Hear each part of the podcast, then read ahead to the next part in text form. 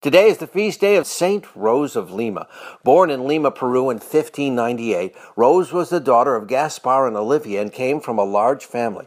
When she was still very young, she developed a devotion to Saint Catherine of Siena, fasting three times a day and spending as much time as possible in front of the Eucharist. At the age of 12, Rose entered the Third Order of St. Dominic, taking the habit of a tertiary and often wearing a crown of small thorns.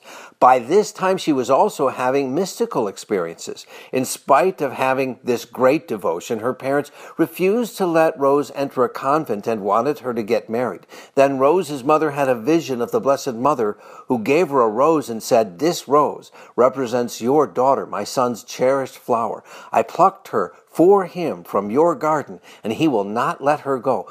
Only see how grateful he is to you for having tended her for him and for having given her to me.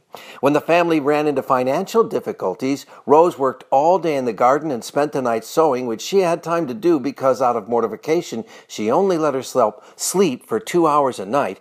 And in spite of the fact that she lived in relative seclusion, many came to know of her great faith and mystical experiences. Rose died at the age of just 31 in 1617. St. Rose of Lima, pray for us. I'm meteorologist Mike Roberts for Covenant Network. Have a blessed day.